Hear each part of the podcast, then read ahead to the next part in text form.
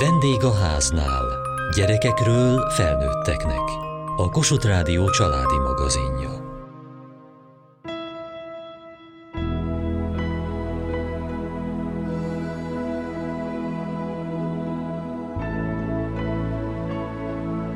Átsuhanó babák. Így hívják azokat a gyerekeket, akiket vártak, de nem érkeztek meg. Ők azok, akik átsuhannak, hiszen rövidke idejük a földi létben gyorsan elillan.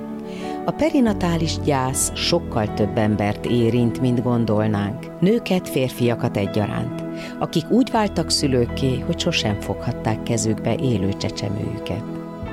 Ősszel a Baba Genetika Egyesület egy kiállítással emlékezett az átsuhanó babákra az apák szemszögéből. A mi történetünk az egy kicsit régebbi keletű, közel 45 évvel ezelőtt. A feleségem terhes volt, az első gyerek után 9 hónapig kihordta a magzatot, nem volt semmi problémánk. Volt egy orvosunk is, híres nőgyógyász, bevittem a kórházba szülőfájdalmakkal, megvizsgálta az orvos, és abban a pillanatban fölborult a világ, kicsit idegesek lettek, a saját orvosa éppen nem volt benn, összerántották a stábot, és megindították a szülést. Jött az első, ahol megszülte rendesen, és kiderült, hogy itt van még egy magzat. Tehát két gyereket szült meg halva. Ez most már ennyi év távlatából nyugodt szívvel elmondom, hogy az orvos, aki ezt a ikerterhességet nem vette észre, kézzel nem tapította ki, nem is ő szülte meg, minden alkalommal kifizettük azt, amit ki kellett. Én azt gondolom, hogy egy embernek a felelőtlensége az első az, hogy nem vette észre a terhességet, a második, hogy valami rendellenségnek kellett lennie de hát ő hozzá mentünk vissza, hogy megtudjuk, hogy tulajdonképpen mi történt, és akkor ő mondta el azt, hogy a mélepény nem fejlődött ki teljesen, és ezért a gyerekek éhen haltak. Négy kiló volt a két gyerek. És hát a borítékot én odaadtam neki, és ő elfogadta. Ben volt a szülésnél? Nem, akkor még ez nem volt divat. Kint vártam, amikor ugye megtudtam a pontos igazságot. Senkinek nem kívánom. Bemehetett utána a feleségéhez? Nem. Egy-két órával utána tudtam csak távolról megnézni. De megmondom őszintén, hogy nagyon nem is emlékszem dolgokra. Nem voltak szavak. Ezt akkor 20 éves fejjel én nem tudtam kibeszélni magamból. Sem vele, sem utána, mert nem tudtuk meg, hogy igazából miért halva szülte meg a két gyereket. El lehetett őket temetni? Nem, nem. Nem is adták ki a kórházból. Két kisfiú lett volna. Csapongok a gondolatokkal, de most végül is nekem van két nagy lányom. Az egyik négy gyereknek adott életet, a másik kettőnek. A nagyobbik lánynak két nagyok már 25 évesek. A kisebbiknél a négy gyerek az meg 7, 9, 11, 13 évesek, és mindegyik lány. Az életnek a másik ajándéka az, hogy a nagyobbik lányomnál két gyerek született, egy fiú meg egy lány ikrek, tehát az élet visszadta valahol, tündériek. Volt egy tragédiánk, amit idővel fel lehet dolgozni, elfelejteni nem lehet, de tanulságai vannak. Tudta-e támogatni a feleségét ebben a helyzetben?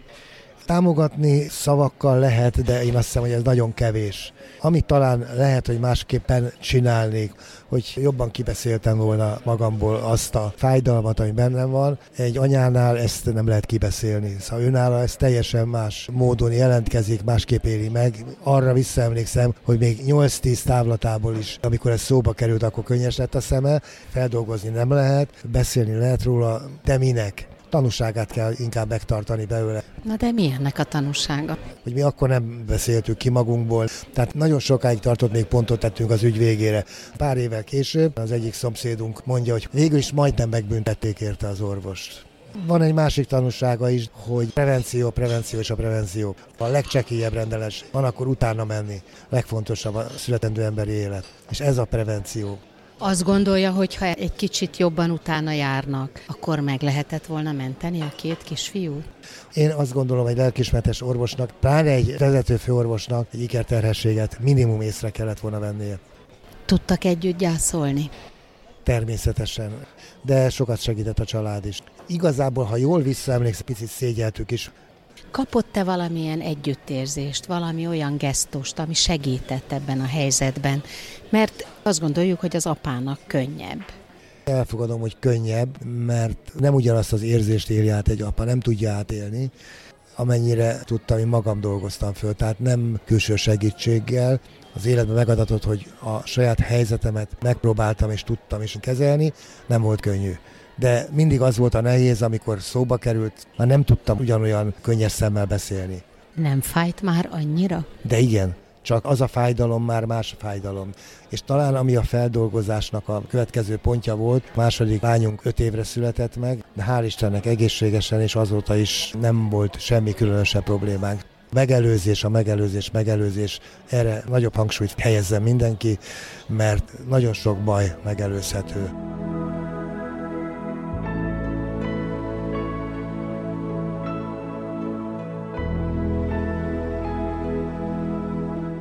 Sevcsikem Anna a Baba Genetika Egyesület alapítója, a kiállítás szervezője. Idén kiemelten figyeltünk az apukákra, a sztereotípiák, hogy a férfinak erősnek kell lenni, a férfinek az a dolga, hogy a pénzt megteremtse, hogy dolgozzon, a sírás az katona dolog esetén sem történhet meg, és akkor ez benne van az emberek tudatában, holott én látom nap mint nap, amikor apukák hívnak fel minket, hogy mennyire nagyon fontosnak tartják ők is azt, hogy segítséget kapjanak együttesen, és mennyire nagyon sokat jelent nekik az, hogy érzik, hogy az ő lelkükre oda van figyelve, és sírnak is sokszor nekem, mert hogy az sem szégyen, és nekünk anyukáknak meg nagyon jól tud esni, amikor tudjuk, hogy van kivel együtt sírnunk, mert hogy sokszor érezzük azt, hogy egyedül maradunk ebben, de nagyon sok ilyen visszajelzés érkezik az anyukáktól. Holott, hogyha az apuka is be lenne jobban vonva, mi jobban mernénk beszélni arról, amit megélünk, ő is eljönne velünk egy gyászfeldolgozásra, akkor lehet, hogy másképp élné meg. És én arra vagyok büszke, hogy most a kiállítás kapcsán apukák sokan jelentkeznek, hogy ebbe részt vennének, ahogy elkezdtek kiállni a maguk történeteivel, úgy láttam azt, hogy egyre többen mernek erről beszélni. És a kiállításnak volt egy megnyitója, ahol azt láttam, hogy eljönnek együtt kézen fogva, ott tölelik egymást ezek a szülők, hozzák akár már a szivárványbabáikat is, és nagyon meghatónak tartottam azt, hogy azok, akiket mi megszólítottunk, és vállalták azt, hogy mindenki színe előtt erről beszélnek, bármennyire is különböző volt a feldolgozási folyamatuk, mégis egy volt, amit szerettek volna, hogy segítsenek ők is a férfi társaikon is, illetve nekünk anyukáknak is, hogy tudjuk, hogy nem vagyunk egyedül. Igen, ez nagyon nehéz, hogy mikor a nő elveszíti a babáját, akkor szeretne támaszkodni valakire, kire, ha nem a férjére, de hát ha ők mind a ketten gyászolnak, akkor hogy tud rá támaszkodni?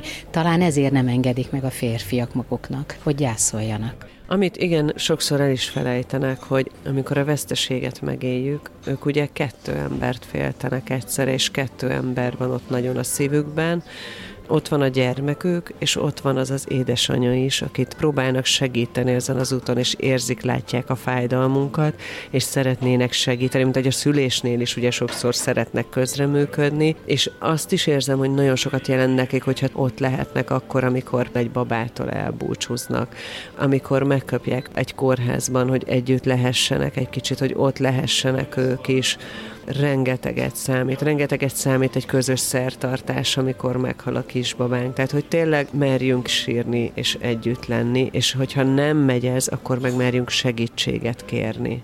Hova lehet fordulni segítségért ilyenkor?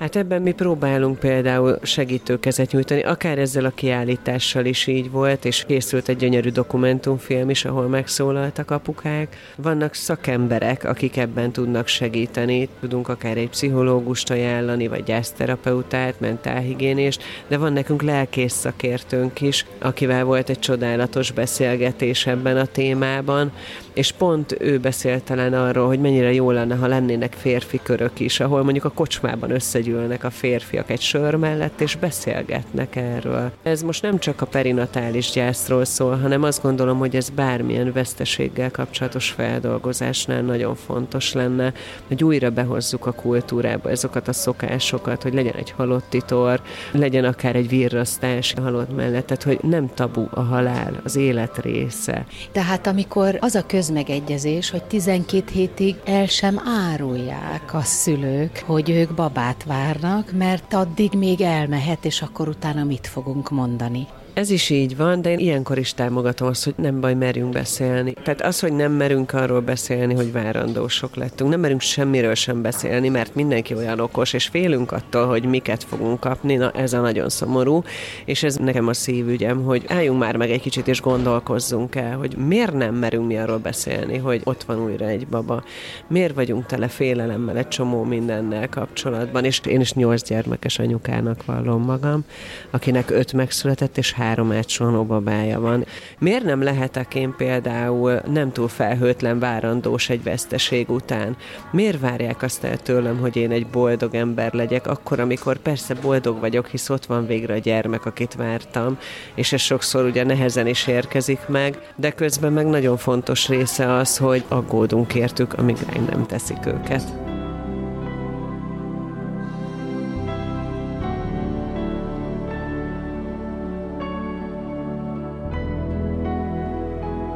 2019 húsvét. Sok réteg rakódott már rá. Született azóta egy gyönyörű kislányom, és ez is más fénybe helyezte a kisfiam elvesztését. Mennyi ideig tartott, hogy ez a szörnyű élmény elviselhetővé váljon? Inkább egy olyasmi fajta átalakulás történt, hogy ha eddig hárman ültünk az asztalnál, a feleségem és a halott gyermekünk, most már négyen ülünk az asztalnál, és ez egyfajta átrendeződés. A tányérokat odébb kell tenni. Mindenki egy kicsit odébb csusszan. Egy ilyesmi fajta átalakulás történt, de nincs messzebb az élmény. Tényleg ki van téve a kisfiának is egy tányér az asztalra? Fizikailag nincsen kitéve, de vannak alkalmak, amikor igen. Nagyon nehéz bármikor elveszíteni egy gyereket, de amikor az ember családot alapít, és először válik családdá azzal, hogy egy gyerek van, azt az első gyereket talán a legnagyobb trauma. Egyszer alapítottam családot eddig, úgyhogy nincsen összehasonlítási alapom, de lehetséges, igen. Mennyi ideig élt az a kisbaba? Hát azon a határon volt, hogy koraszülött legyen, de egy-két nap hiányzott ahhoz, hogy őt administratíve és koraszülöttnek nyilvánítsák. Tehát azon a határon vesztettük előtt, hogy vagy egy vetélés, vagy egy koraszülés, ami balul sült el. Amikor már megszületett és kézbe tarthattuk, akkor ő már meghalt. A születés közben halt meg. Ott volt a születésénél? Ott voltam, igen. Elfolyt a magzatvíz a negyedik hónapban, és onnantól kezdve ez nagyjából sejthető volt, hogy ha él is, egy kihívásokkal teli életnek néz elébe, de végül aztán ez sem adatott meg. Elég hamar kiderült, hogy, hogy nem egy élő gyermeket kell megszülni. Mekkora volt a baba? Annyira nagy volt, hogy a méretei alapján ő már egyértelműen a menthető koraszülött kategóriába esett volna. Hogy viselte a felesége? Borzasztóan. Meddig tartott ez a borzasztó állapot? A nagyon mély az kilenc hónapig tartott, de ez hullámokban van. A feleségemben is, meg bennem is, amikor újra aktuálissá válik ezzel foglalkozni. Tudta őt támogatni a gyászában? Igen, mi ebben nagyon egymás mellett voltunk, igen. Tehát ő meg magát támogatta? Igen, igen. És ez hogy történt? Az, hogy egymás előtt tudunk sírni, ez az egyik eleme, hogy nem kell egymás előtt állarcokat fölvenni, hanem egy kölcsönösen elfogadó kapcsolatban élünk, hogy a másiknak a gyengeségei is hozzátartoznak a, a másikhoz.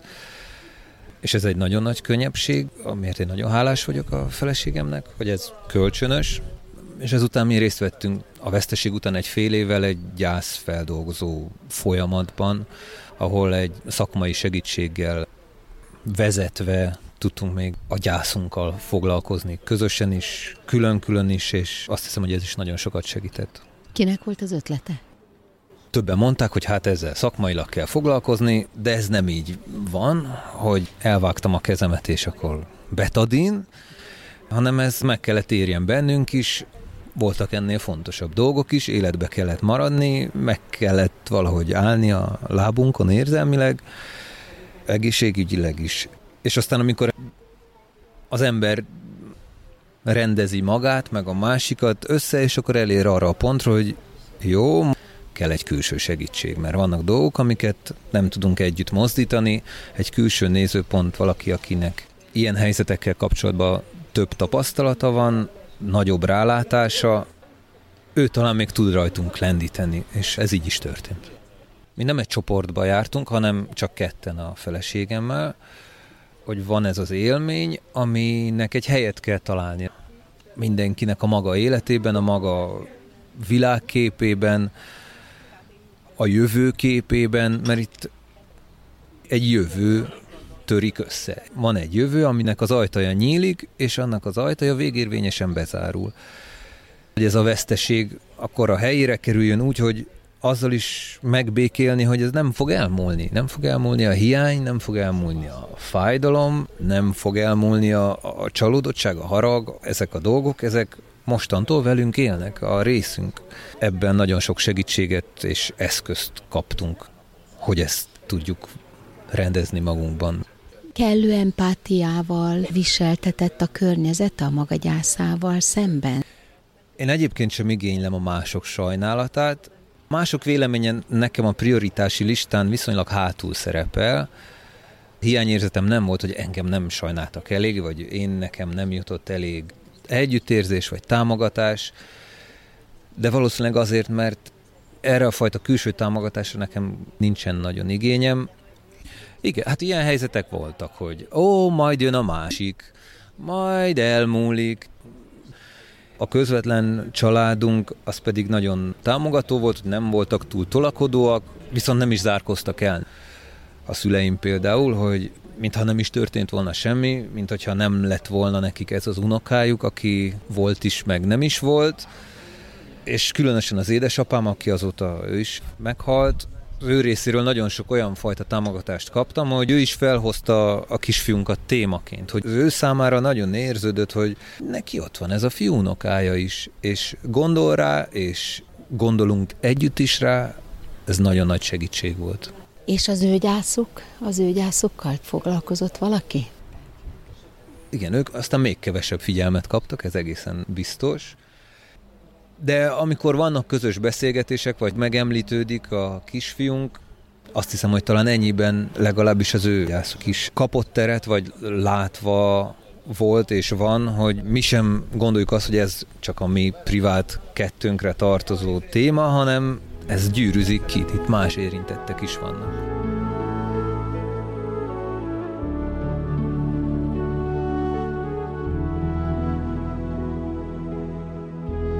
Mi az, ami ebben a kérdésben nagy változást hozna?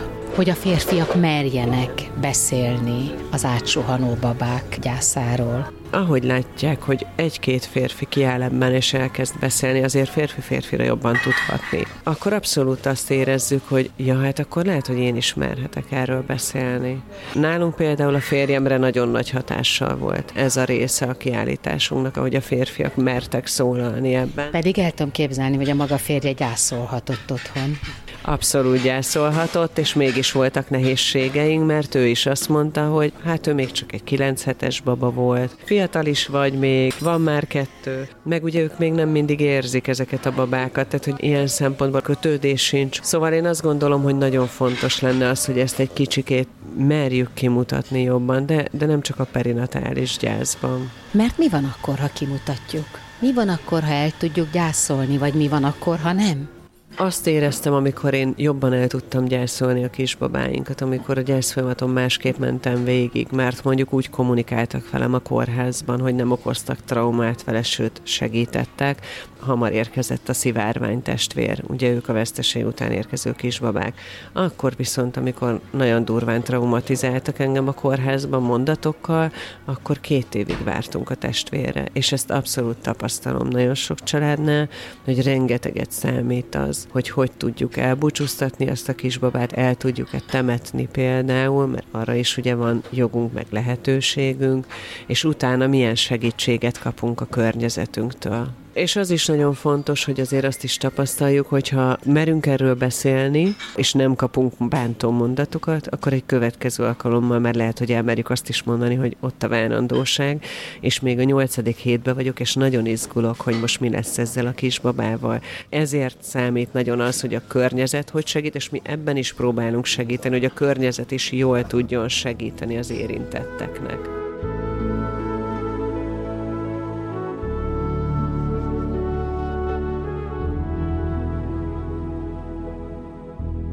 És aztán jött az új baba. Mi változott akkor, amikor megfogant a kislányok? Akkor fölcsillan egy, egy új jövő ígérete, Hát mi úgy vártuk a kislányunkat, hogy ő nem a kisfiunknak a pótléka. Szuverén egyén, attól a pillanattól fogva, hogy megfogant, attól kezdve ő ő. Tehát a kisfiunknak a kistestvére lenne, vagy kistestvére. Ő neki egy saját útja van, hozzá fűződő kapcsolat az nem a másik gyermekünkön keresztül vezet hozzá, hanem ez egy másik ág, egy másik híd.